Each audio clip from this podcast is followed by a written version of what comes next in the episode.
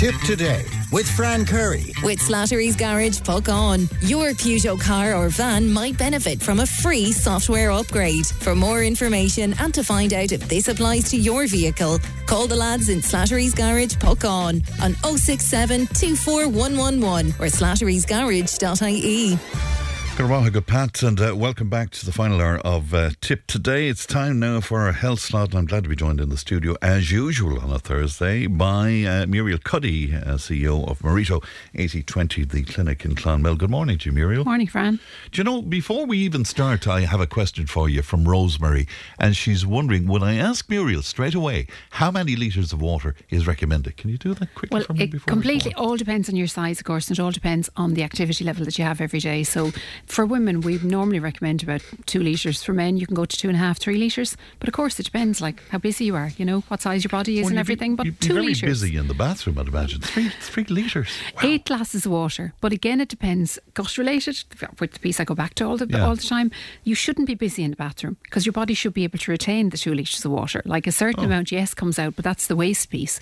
But seventy percent of our body is water, so why aren't we retaining it? So I Oh. deal with this every day in relation to the dehydration piece. People will say, "I'm drinking two liters of water, Muriel," but they're still showing up as, as being dehydrated. So, like, if it's going in and coming straight back out again, It's there's- another issue. Yeah, All and right. like Okay. electrolyte imbalance and all that kind Right, of thing. For this girl, two liters. Right, and uh, we better not get into that no, today no, no, we've we other stuff to. our piece, Tell me about the reaction to last week because we spoke about um, irritable bowel syndrome. Yeah.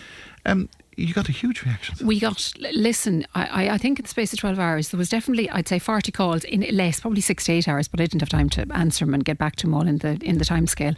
So many people rang. So many people said the education, the informative side of it resonated with them. So why they why listened. did it resonate so much? I think we don't realise that there are these, um, what would you say, diseases or syndromes or whatever out there, and whatever, conditions, yeah. whatever you'd like to call them, that are affecting us. You, you kind of think if there's something wrong within the body and you go to the doctor, you'll get an answer and you're given a tablet or you go to a consultant and there's something there that can fix things, so to speak. In a lot of cases, when you're talking about these things, there aren't answers, like simple answers in relation to how to fix things. And you have to go through a program. And especially with something like irritable bowel syndrome, like irritable bowel syndrome, the, the, the causes are unknown. Like, yes, we want to talk about, stress and the gut brain um, connection or whatever, but the causes are unknown. And, and the symptoms are symptoms and they can't be seen on any cameras or And did I gather from you that some of the people were saying, "Well, thank God that somebody has described what I'm going through"? All Totally, and, and differentiated between the two because, like, irritable bowel, like inflammatory bowel disorder, is a disease and it's a serious enough disease, whereas irritable bowel syndrome is not a disease, and there's a big difference between the two.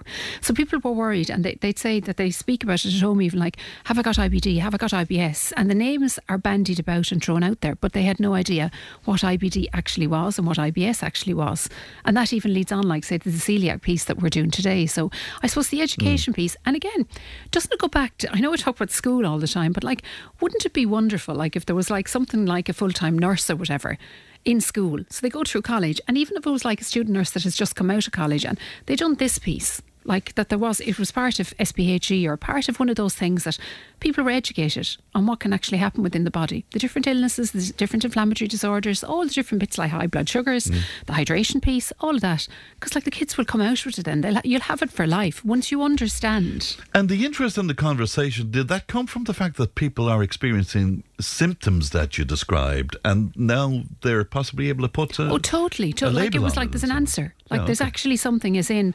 Like if it's a builder and the energy levels are gone completely by eleven o'clock in the morning, like and feel really miserable no matter what they eat, like the three months to six months pregnant, like you can imagine if you were driving a lorry or you were in a bit like a, a builder with like a Portakabin, or even if you're in an office and your toilet is next door to your office or whatever, if you have like chronic diarrhea or something like that, or like this persistent abdominal pain, etc., the embarrassment of that and the worry from the time you get into work in the morning, like, is awful. Like, where hmm. do you stop in a lorry? So, all of these kind of things really bothered people. And when we're talking about it here on the radio, I suppose you kind of you normalise it a little that people can actually pick up the phone, especially men, because women will talk about like everything under Yeah, the sun yeah. because I suppose we've no choice after having the babies and all that piece. But for men, it's kind of more of a taboo And, uh, subject. and was it largely men that made contact with you? Largely men. Isn't that very yeah, interesting? yeah. Will, will you sort of recap for us, just just a little? So just to go back to literally, and I wanted to do this today, right? So IBD is inflammatory bowel disorder. So it's a combination of Crohn's and ulcer- ulcerative colitis. Okay, it's a serious gast- gastro- gastrointestinal disease, and the cause is unknown. So we sometimes we think stress, etc., but we don't know. But this is a disease. Okay, so it's inflammation or chronic swelling in the intestines. Right. Um, the disease can be seen during diagnostic imaging, so you can actually see this disease when you when you go off and you get the the um, the telly thing of colonoscopy and all of that piece done, and you've increased risk of colon cancer with it. Okay, with IBS it's completely different. So IBS, irritable bowel syndrome. So it's a chronic syndrome made up of a group of symptoms. So this one can't be tested. This is a functional um, uh, gastro disorder. So it's completely different. Again, uh, stress we don't know where it comes from. It can be a disturbance between the gut and brain or whatever. But it's still the same but- which is like crazy, really, isn't it? But we don't know where it starts. Right. This one is a syndrome. It doesn't cause inflammation. So there is no hospital or there isn't any surgery. There's no sign of the disease. So no matter what tests you get done, you can't see whether whether you have a disease or an illness or whatever. And there's no increased risk of colon cancer. Okay. So the two are different. One is the disease and it can be seen on camera and hospitalisation, etc. The other one is um, uh, a syndrome. So there's a big difference between the two. But the signs then can be very similar. Okay. So like with your inflam- inflammatory bowel disorder, abdominal pain. Now diarrhea in the blood, it wouldn't be the same with IBS. Diarrhea in the blood is IBD because the, the patches and the rawness of, of, of the gut, etc., is there.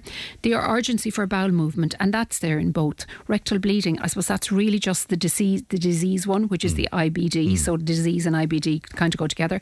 Weight loss, unexplained weight loss, fever, um, anemia, things like that. That's all IBD. So IBS then, which is the syndrome that can't be seen on the camera and doesn't require hospitalisation, etc., is different. So it's chronic, persistent abdominal pain. So you nearly have a pain in your stomach all the time. You're nearly bloated all the time. So you literally like stomach is distended even when you're asleep. Constipation um, alternates with diarrhea. So and one can be as bad as the other, like uh, the chronic pain with constipation, mucus in the stool rather than blood in the stool. Gassiness is a big one with this. Okay, so that's and we've spoken about that a lot. And the, the, even one of the ladies I spoke about, the gassiness in her world is gone. Remember the one I was saying was doing the, da- the dancing or whatever? yes. Yeah, because we've we've we've changed all this piece, right? The urge to go to the loo and nauseousness. There's a lot of nauseousness with IBS, and they're just the very simple ones. Like I've just given kind of an overview. But like the list can go on, the list can be endless. Like the chronic tiredness, I think that's one of the biggest ones. But the chronic tiredness can come from maldigestion or malabsorption. So I find that like that that's a huge area as in you can be eating a lot of decent enough food and think you're doing okay but the malabsorption issues are there but your body isn't actually able to use the nutrients And with the IBS, that's the non-disease Yes. one, isn't it? Yeah. Okay. Yeah. Are there common denominators between those who are coming to you? I mean, are there weight issues? Are there exercise issues? there's there's huge issues and you know it's funny with with men I'm actually seeing a lot of men are very slim you know, a lot of men don't have the weight issues. They don't have any of that, but they're they're in a state, as in the body is breaking down. Uh, they don't know what's wrong. The body is breaking down to such an extent. The muscle pain. I actually watched a man walk out of the clinic yesterday, and I didn't realise how bad the muscle pain wa- was until I actually saw him get up and move. So when he was sitting, the energy levels were there, and that frightened me a little. But his body has broken down to that extent. The tiredness, chronic tiredness, with him at ten or eleven o'clock in the morning, like getting in and out of the tractor, things like that. So like his body is breaking down in that way, and he even said to me like it's coming out in certain areas. His knee, I think his foot, and you can even see it in his hands and the skin. So like skin is another area that you can see. And not to invade privacy, but what Yeah. age is that? Um, Just roughly. early I mean, 60s. Early 60s. Okay. But fel, fel, feels like about 85. You know, and that piece has to change, like that he feels 60 or younger. Like you should feel, if you can at all, five or six years younger than your age, or even on age. But you mm. should feel like that you're well and healthy at the age you're at. And like, if it's something like this, this frightens me as in how many people out there are suffering with something that can be, that can be solved. You know, that we can actually work on and you can bring somebody back to within like really good level of health Largely by changing diet. largely by change. Diet and lifestyle, the two go together. Yeah. And when you're talking to people about this, like sometimes you, you say you have to take out things. Say, we would say dairy, just like throwing out dairy or whatever there. And people will look at you. And I can see, especially men, their faces drop straight away. And it's like, I've like tea in my like milk my tea, butter my bread, milk my cereal, uh, cheese, whatever, like apple tart and cream, whatever it is. Like you're talking about white sauce, like gravies, all of that kind of thing. But um, yeah, the, the minute they start, and I will say to them. Um, you're here for a reason. That's one of the things, anyway. You feel so miserable. Your body is on shutdown, you know. Just give it two weeks. Just give me two weeks. Most people give me two weeks. And when they give me two weeks, they come back. They can't explain it. That was said to me yesterday. Arms crossed with one of the men. He was like, I can't explain it. You know what I'm talking about, but I can't explain it. He must have said it about 15 times. And he said, I feel a little bit better. And he said, even my son said to me, if he's listening, he'll smile now because he knows what I'm talking about. He said, even my son said to me, Jesus, there's a pep coming back in your step. That's the simple thing. Like, that's.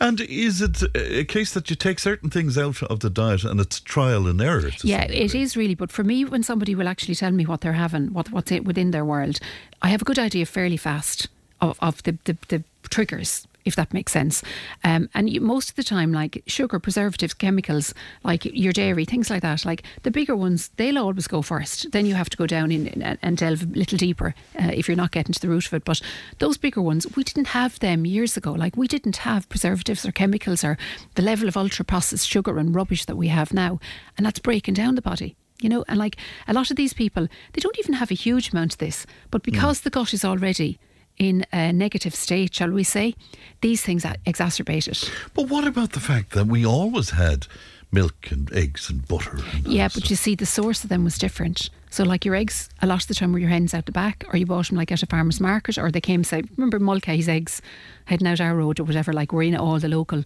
Yeah. local whatever so like we knew what the hens were being fed so they were being fed exactly what they should have been not like the grains that they're getting nowadays that are no good within the body. The same with our milk. Like you've no idea what's in the milk anymore. And like everything now is so intensively farmed we have no idea what we're getting. When I was being reared we used to have the milk out of the bulk tank outside. So like that was brought in and that was your milk for the day or you drank it yourself with a cup. So we knew exactly what was in it. So now we don't know what's in our foodstuffs and our body's breaking down because of it. We're not able for it Interesting. All right then, celiac, because uh, people were cross with you. You said you'd uh, deal with this last week, and we just ran out of time. Um, celi- will you just explain? I will, and this to is this again is an education piece. I'm going to go through the education steps of it. Okay, so celiac disease is a condition where your immune system attacks your own tissues when you eat gluten. Okay, it damages your gut, which is your small intestine. So your body cannot take in nutrients. So I'm going to say that again. Celiac disease is a condition where your own immune system attacks your own tissues when you eat gluten. So it damages within the gut, it damages the small intestine, so your body can't take in nutrients properly. So mal, mal, malabsorption, maldigestion issues. So it can only be, I suppose, really diagnosed with a blood test. Okay, so if you have the um, the IgA, you know the antibodies, when the doctor tests your blood, he'll send you off then to get your endoscopy or whatever done. And if that comes back, then that you are intolerant to gluten, you have celiac disease. Okay, so gluten is the piece really. I suppose that's the common denominator. So what's gluten? Okay, so gluten is a protein naturally found in certain cereals and grains. It has no essential nutrients. Okay, but uh, you can't eat foods that have gluten if you have celiac disease. So, what are the signs of it? So, extreme fatigue, okay? So, like iron deficiency.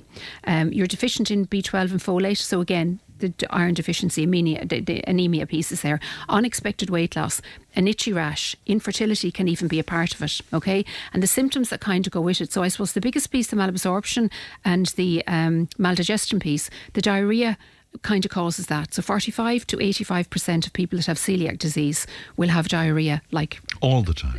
a lot of the time, yeah. And there was a man on here a couple of weeks ago, and he stayed in my head. He was talking about his wife, and he was talking about gluten and gluten mm. foods, and we were mm. doing the vegan piece or whatever, and, and what an illness is, it, it is. And it, like he's right, he's living with it.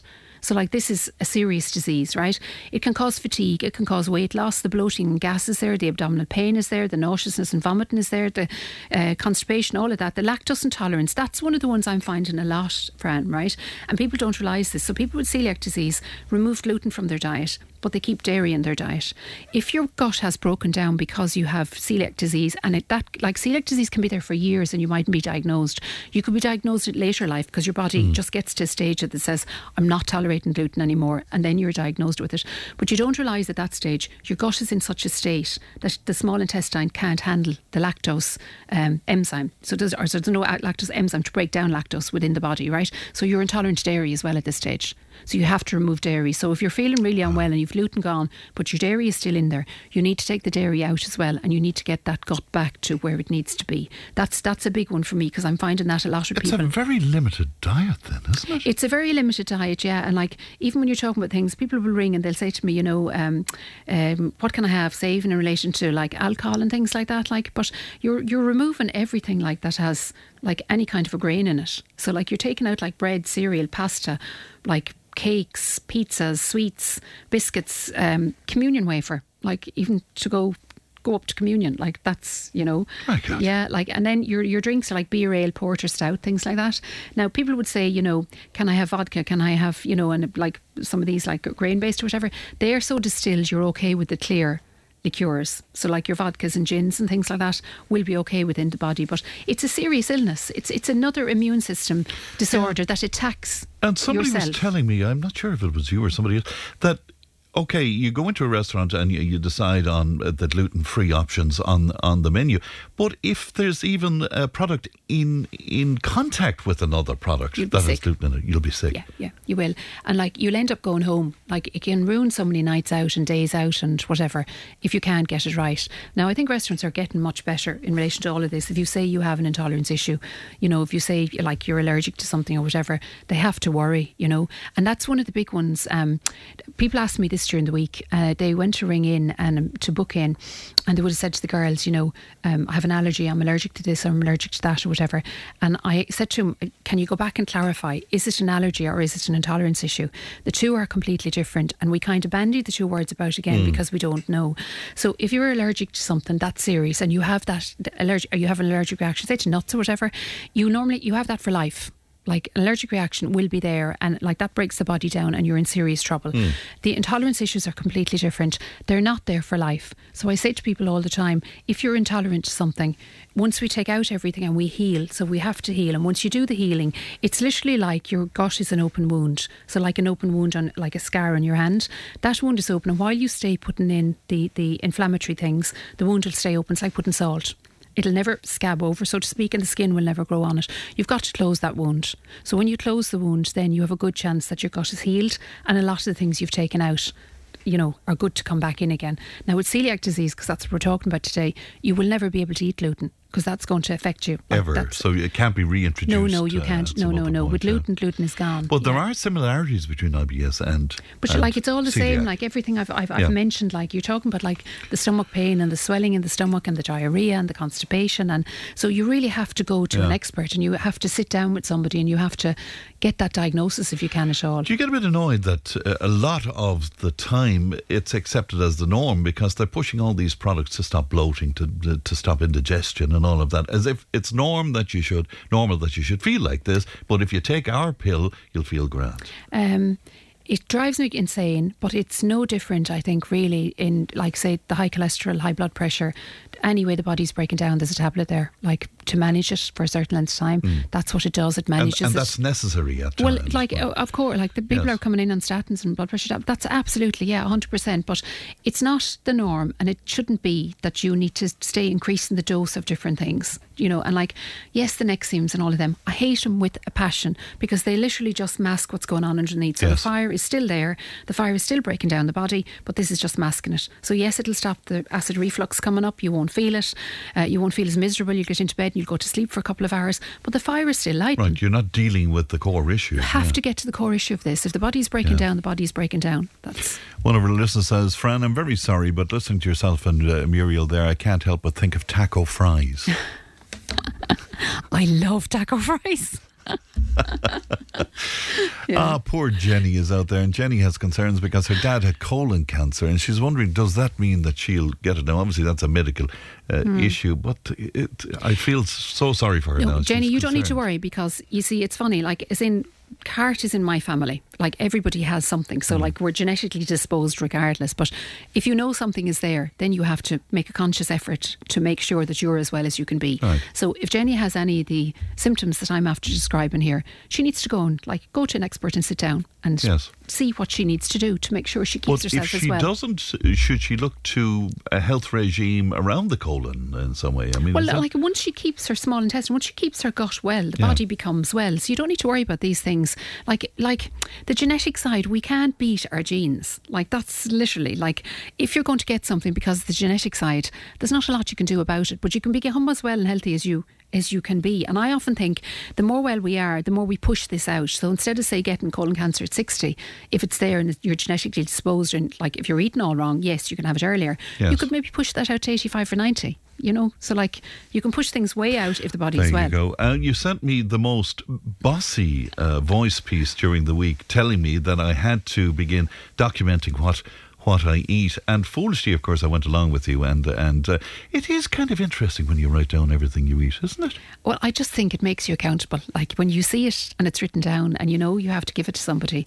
Um, Once you're honest with it, it's it's you well, know. well, but funny enough, you see, I'm not sure whether I was being careful because I knew that you were going to talk to me about it, or whether it was genuinely documenting what I have. I know what because that's that's a question. You see, it's a piece I'm going to do later on in social media, right? Because I'm seeing whatever eight or ten people a day at the minute, Fran, right?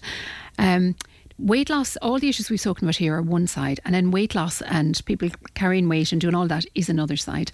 I'm seeing the emotional breakdown in people. And by the time I finish in the evening time, I am so knackered I can't talk to anyone.